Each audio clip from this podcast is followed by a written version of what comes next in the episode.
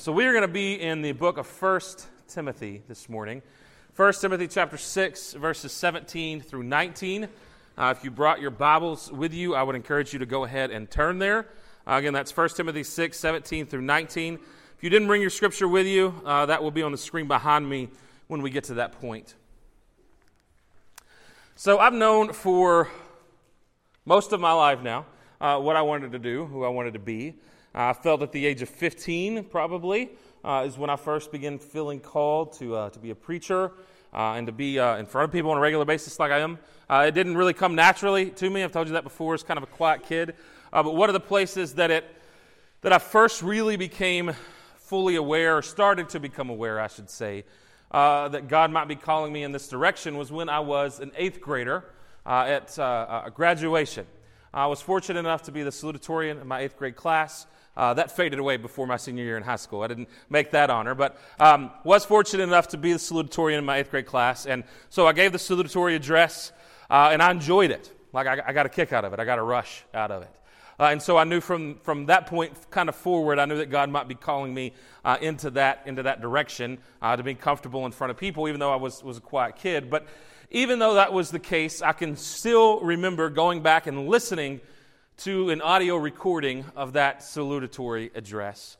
And thinking to myself the first time I ever heard myself publicly speak of who is that redneck. I remember thinking that in my head, like had this hick voice. I, I, didn't know that I sounded that way. Anybody ever listen to yourself and, and think to yourself, I had no idea that I sounded that way. Like you, you accidentally listen to the voicemail recording when you, when you listen back to your voicemail recording and you figure out how you sound or, or, or, or anything like that, where you listen back to yourself and you think that's not at all what I pictured myself sounding like. Now that's bad enough. Now if you've ever been fortunate enough, maybe in a speech class or something, to actually have yourself video recorded and to go back and watch that, that's even more humiliating, right? When you go back and you watch yourself and you figure out all those little inconsistencies in what you have to say and the mannerisms and the way you talk with your hands, like I'm doing right now, uh, and all sorts of things like that. Try having somebody sit in, in, in, like a front row who may or may not be your spouse. Keep track of how many ums and uhs and stutters and, and things like that you, you say on any given,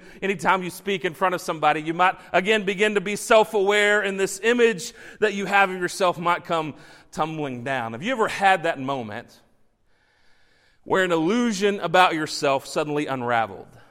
Where you had a certain opinion of yourself or you had a certain image of yourself, and then something happened and that image faded away quickly. here's a couple more examples from my own life, and again, maybe you can identify with some of these. Uh, as you know, Cheryl is expecting in June with our third child, and each time that she has been pregnant, she has had a heightened sense of smell. This time it seems to be bothering her more than any of the other two pregnancies. And not just a heightened sense of smell, but any kind of strong smell, especially bacon for some reason, which can anybody agree with me that bacon is the best smelling thing on earth as well as tasting? So even the smell of bacon like offends her nose, offends her senses, uh, and gets her sick to her stomach. And any kind of strong smell like that does that. So the other day, I was, we were leaving the house, and I had sprayed myself down with my Old Spice body spray, right, because I didn't want to stink. Uh, and so I walked out the door, and she, she literally gagged at my smell. And suddenly my image came fading away. Maybe you've done that. I know maybe there's some Axe body spray wearers out there or something like that, that, that someone told you that it didn't smell good. Your image suddenly fades away. I can remember the first time that I realized I was going bald. I was sitting in a college class, a seminary class actually, and, and my, our campus seminary was in Abilene, but they had a connected campus in Corpus Christi. And so there was a, a, a camera behind us uh, that was beaming the signal down to Corpus Christi. And I can remember I was sitting in like the second row, I think, and, and the camera zooming in on the professor and going right over the top of my head. And I thought, who is that bald fat guy sitting in the second row? It was me in my image, my self image suddenly came falling apart. We all lack self awareness to one degree or another. And as Americans, as we continue along in our series on Money Matters, one place where we might lack self awareness is in respect to our wealth. I think some of that is due to the fact that we're always looking above us. We're always looking to those who have more and comparing ourselves to them. We're always thinking of the uber rich in society and the kinds of, of money that Fortune 500 companies talk about, where we're always looking up, and that distorts the truth in our mind. That there are a lot more people below us than are above us. If we call ourselves Americans, that's probably the case. And because we don't necessarily see ourselves as rich, we might see ourselves more as middle class than we do rich, we also don't think or tend not to think that we bear the same responsibility that rich people bear. We might think to ourselves that individuals like uh, Bill Gates or Warren Buffett or the new richest man in the world, Jeff Bezos, founder and CEO of Amazon, we might think that those individuals are the kinds that bear the responsibility of having great wealth and they need to do something with it. And if you know anything about those guys, you know that several of them do. Bill and Melinda Gates have a foundation that does incredible work all over the world. And, and we think that those are the kind of people that bear the responsibility that comes with great wealth. But not us, because we're, we're normal people. But what if the rest of the world looked to us like we look to Bill Gates or Jeff Bezos? Like we look to professional athletes and movie stars? What if the rest of the world looked to us as if we were the uber rich? If that's possible, maybe this passage that we're going to read this morning is for us. 1 Timothy 6, 17 through 19. In this, close to the end of Paul's first letter to Timothy, giving him some final pointers, Paul tells Timothy how to address the rich of the present age, how to instruct them to live a God honoring life. Paul had already talked to Timothy about those who aspire towards riches, those who want more. Now he's talking about those people who are actually wealthy.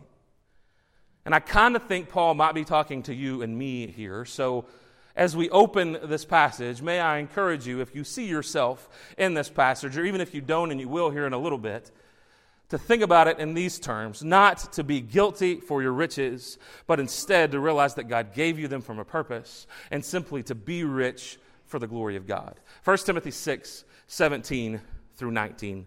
Paul again writes these words to the man he had been mentoring, the pastor Timothy. As for the rich in this present age, charge them not to be haughty nor to set their hopes on the uncertainty of riches, but on God, who richly provides us with everything to enjoy. They are to do good, to be rich in good works, to be generous and ready to share, thus storing up treasure for themselves is a good foundation for the future, so that they may take hold of that which is truly life. Again, Paul says to Timothy, verse 17, As for the rich in this present age, Rich is, by its very definition, the word, by its very definition, is relative. Something is rich when it contains a, a certain degree more of something than, than anything else. Uh, for instance, if you ate a chocolate pie or some banana pudding or something that was really sweet, you might have said during Thanksgiving, you might have said that that's rich.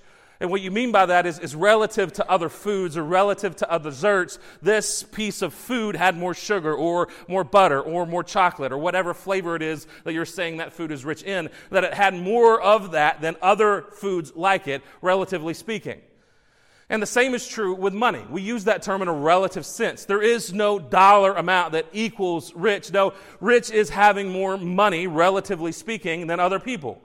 That's why we would look up and we would say that professional athletes, that movie stars, that Bill Gates, Jeff Bezos, that people like that, that those are the rich because relative to like our frame of reference, they have much more money than we do.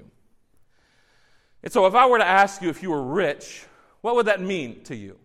Would rich mean being in the world's wealthiest 50%?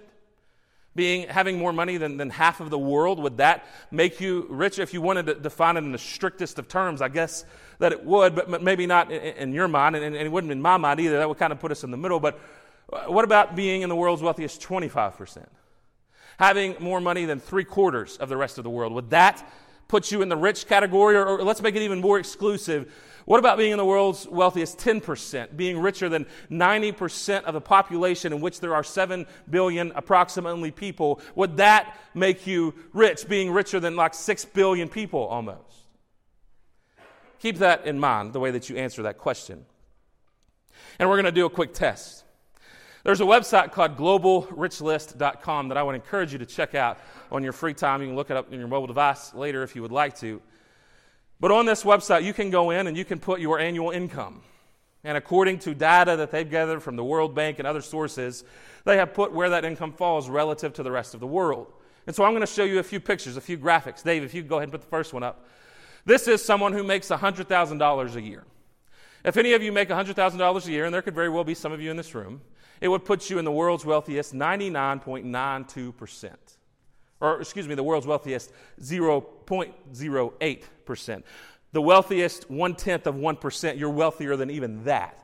Uh, you are literally 99.9% of people are below you on the rich scale if you make $100,000 annually. Now, some of you are sitting here and you say, that's, that's six figure salary. I don't make a six figure salary. Let's cut that in half. And that's the next picture. $50,000 would still put you up richer than 99.7% approximately of people in the world. 0.3%, uh, relatively speaking, you would be richer than, than 99.7% of the world. Maybe 50 sounds even high. Let's cut that in half. Again, the next slide is $25,000 annually. You're still richer than 98% of the rest of the world. Now, we're, we're starting to get smaller and smaller before, well, go ahead and throw the next one up there, Dave. If you were making minimum wage in Texas and working a full time job, you would be making approximately $15,000 a year, and that would put you still wealthier than 92% of the world's population. So, chances are, most of us in this room that have a job, that have a full time job, are in the world's wealthiest 8%, if not higher. Now, when I looked at this, I was in the world's wealthiest 1%. And to actually think of it along those lines is, eh, to my American sensibilities, that sounds insane because I think of the uber wealthy which actually I am kind of uber wealthy if you put it on this scale. But I, but I think of, of the movie stars. I think of the athletes. I think of the, the CEOs and Fortune 500 company guys. I, I think of the guys that, that drive around in, in, in, in super nice cars and work on Wall Street. I think of the guys that, that you know, that work in downtown Dallas or, or, or any of the other big downtowns and any of the big cities in our country uh, and, and, make you know, these huge seven, eight figure salaries. Uh, these are the people I'm, I'm thinking of as, as the uber rich. And, and when I think of myself in comparison to that, I certainly don't feel rich because I'm, I'm so busy looking up that I have my view distorted. And, and what I immediately begin to do is to explain it away, right? Is to say, well, that's, that's not counting the debt that I have. And I have some serious student loan debt left over. So if, if you actually looked at my net worth, I certainly wouldn't be uh, in, in, the same category as, as my income would show. And so, so I don't, you know, surely that, that's not, that's not, that's not me. I'm, I'm not as rich as that, that number would say that I am. But, but here's the truth about us as, as Americans. We are so rich that we aren't even aware of the things that make us rich compared to the rest of the world. Because uh, we think, like, well, what about the cost of living? That might be something that we think of. But what do we mean when we say cost of living in the United States? When we say cost of living in, in, in Texas, in the United States, we're talking about uh, some kind of home that has indoor plumbing and, and, and a refrigerator and, and, a freezer that we keep like six months worth of food of and, and air conditioning and, and a car for each adult of the household, making sure that if we have children, one of those cars is, is big enough to get around everybody at the same time and, and, and making sure that those cars have air conditioners and, and ways to hook our phones or our iPods into so that we can listen to something and, and making sure that each family member has a, a smartphone so that we can all communicate with one another. And, and so that not only do we have those vehicles, but we can put gas in those vehicles to go and, and to buy groceries from a local grocery store and, and making sure that we have that ability not just to buy like food, not just to subsist off the lease, but to be able to store things up just in case things go south. And, and a cost of living might also mean thinking and planning for the future and, and all of the things that we think of as cost of living, that if the rest of the world were to think of cost of living, they would think, do I have somewhere to like lay down and be safe and have enough food to get through the day? That would be the cost of living in a big part of the world. But to us, we tell ourselves we need so much more. Now, let me stop right here and, and step on my own toes in case you're thinking I'm, I'm stepping just on yours. The number one health problem in America is obesity. That's something that many of us deal with. I want you to think about that for a second.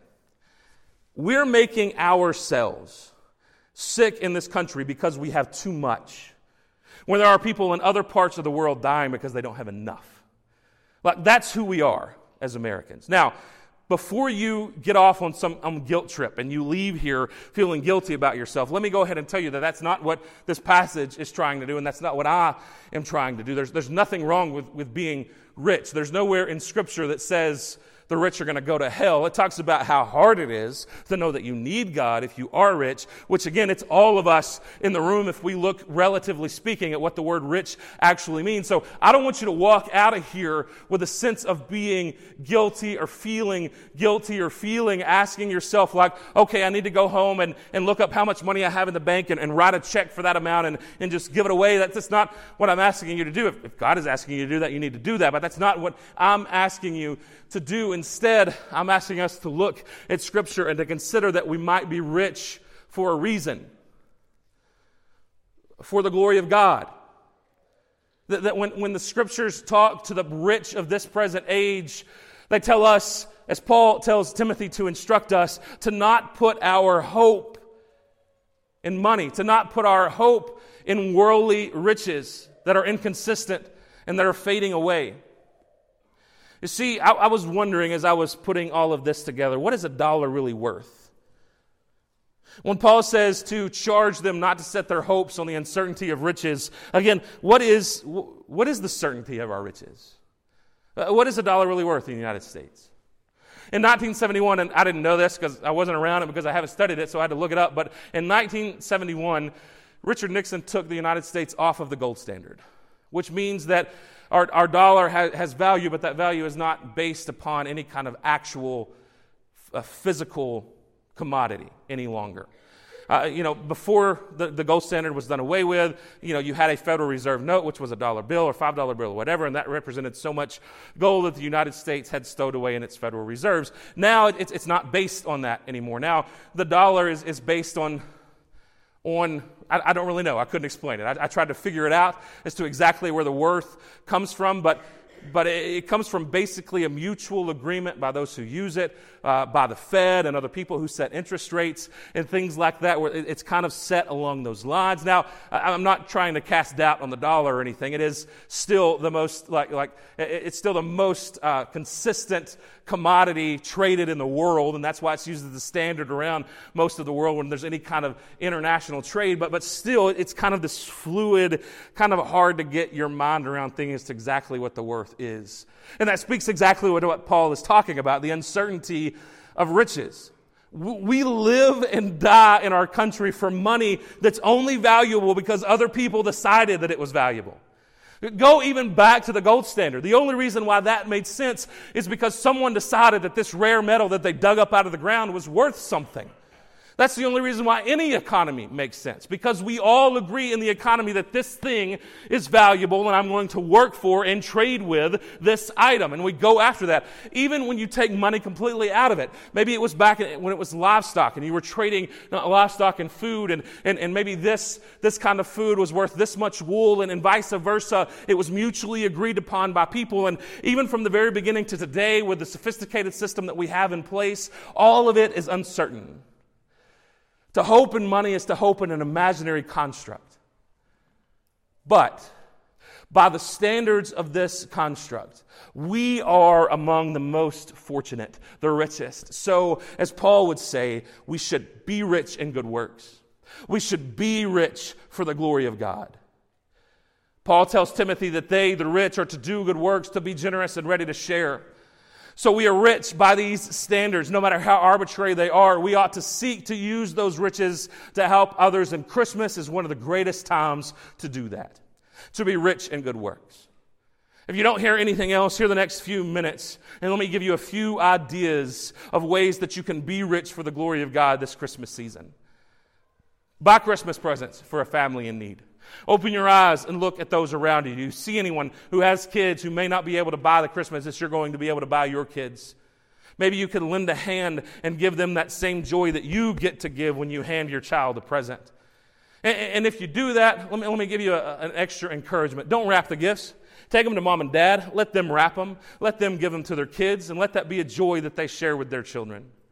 Maybe you can donate to one of the international organizations, and there are plenty that are seeking to ease poverty and its effects all over the world. One of my favorites is Heifer International. Now, Samaritan's Purse and others do what Heifer International started doing, but they were the first one, at least in my consciousness, that started doing something during Christmas. And heifer.org is the website if you want to look it up, where you could go and you could buy livestock or you could buy some farming implements or something for someone in a third world country so that they will not only be given a gift, but they will be able to use that gift to help them earn money on their own. You can go to charitywater.org or .com, whatever it might be, and you can deal with one of the biggest crises in our world today, which is the lack of clean, potable drinking water. You can give to one of the organizations where you can sponsor a child through a ministry like World Vision or Compassion International. If you use any kind of charity, make sure you do your homework and look it up. Go to Charity Navigator online, see how that charity ranks as far as their efficiency. But those are good ideas. You can give to a local charity like our food bank through the Seventh day Adventists. You can give to our community benevolence fund that we use to help out all the churches in town to help those who are in need. When the angel tree becomes available, you can do that. You can get one of our blessing bags. Those of you remember those from last year, we'll make those available, I think, next week, if not the next one that you can give to people who are in need. You can do random acts of kindness for your neighbor. You can go mow some lawns or rake some leaves or bake some cookies. Do something for those that are around you. And speaking of cooking, when it comes time to cook that Christmas meal or that Christmas dinner, go ahead and make a few extra portions and take them to somebody that you know might be in need. And if you don't know anybody in need, take them to somebody that might enjoy an extra helping of Christmas food, your next door neighbor, for instance. And if you're thinking about people that are around you that may or may not be alone during Christmas, maybe there's an extra seat that you can invite them to to share Christmas dinner with your family. Get your kids involved if you have any. If your kids are like my kids, they have way too many toys in their rooms, in their toy boxes, and in their playrooms. Gather some of those up and teach the act of giving to your children so that you can give to an organization like Toys for Tots or something similar. Invite someone to church. Tell someone about the true hope of this season and what Christmas is really about, not what our materialistic American culture has made it about it, and be rich for the glory of God. And Paul tells us that this makes a good foundation for the future. Money fades, but the lives you change last forever. The kind of thing that Paul is talking about, about being generous, being rich in good works, that's the currency that heaven trades in, not the currency of this world. When you let your worldly wealth go and pursue God's mission to be rich for his glory, you lay up treasure for yourself in heaven. And as Paul closes out the passage, you lay hold of that which is true life. Not uncertain worldly riches, but true life. Do you know that the 70, 80, 90, 100 plus years that you spend on this earth are but a blip of our total existence? And that relatively speaking to eternity, our time on this earth is very small. Where are you going to put your savings? In this life or the one to come? Where are you going to spend your time and effort building up treasure? In this life or the one to come? If you put worldly treasures where they are, where they should be, where they should be according to Scripture to be used for God's kingdom and for God's kingdom glory. You lay up treasures in heaven and you lay hold of that which is truly life. You begin living the life that God has created you to live eternally. You begin living it today, and that stands up in the rest of Scripture as well.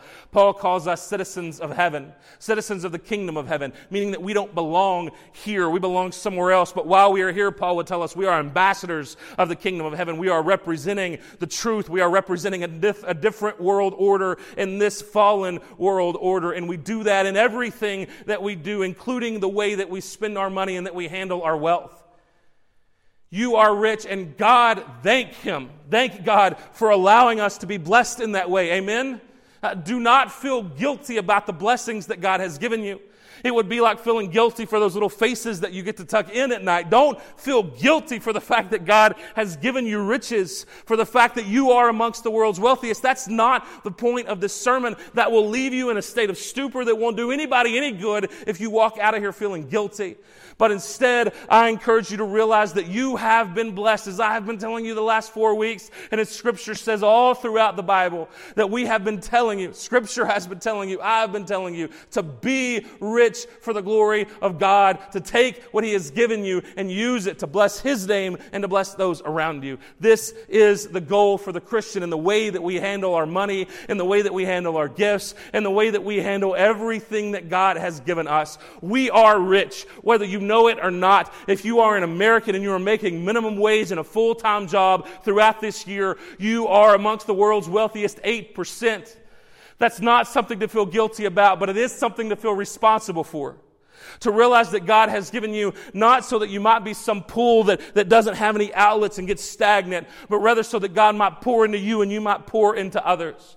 May we be rich for the glory of God and not for the glory of self. There are too many people in this world that are rich for the glory of self, and that's why there are so many people in the world who are needy because so much of the world's resources and caught up in people who just want to use it on themselves. May we not be those people. Amen. Anybody here this morning hearing what I'm saying, may we not be those people. May we instead be a people who feel the responsibility and see it as a gift that God has given us. God didn't make you rich just so you could be rich. He made you rich so that you could be rich for the glory of God in good works with generosity.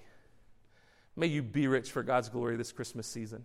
May you find ways to share the hope of a Savior that we are all waiting on to return with eager expectation, knowing that when He does, joy will be unspeakable. May we give a piece of that life for other people to hold on to and the way that we handle the blessings that God has given us. May we give them a foretaste of the world that is to come in this world today.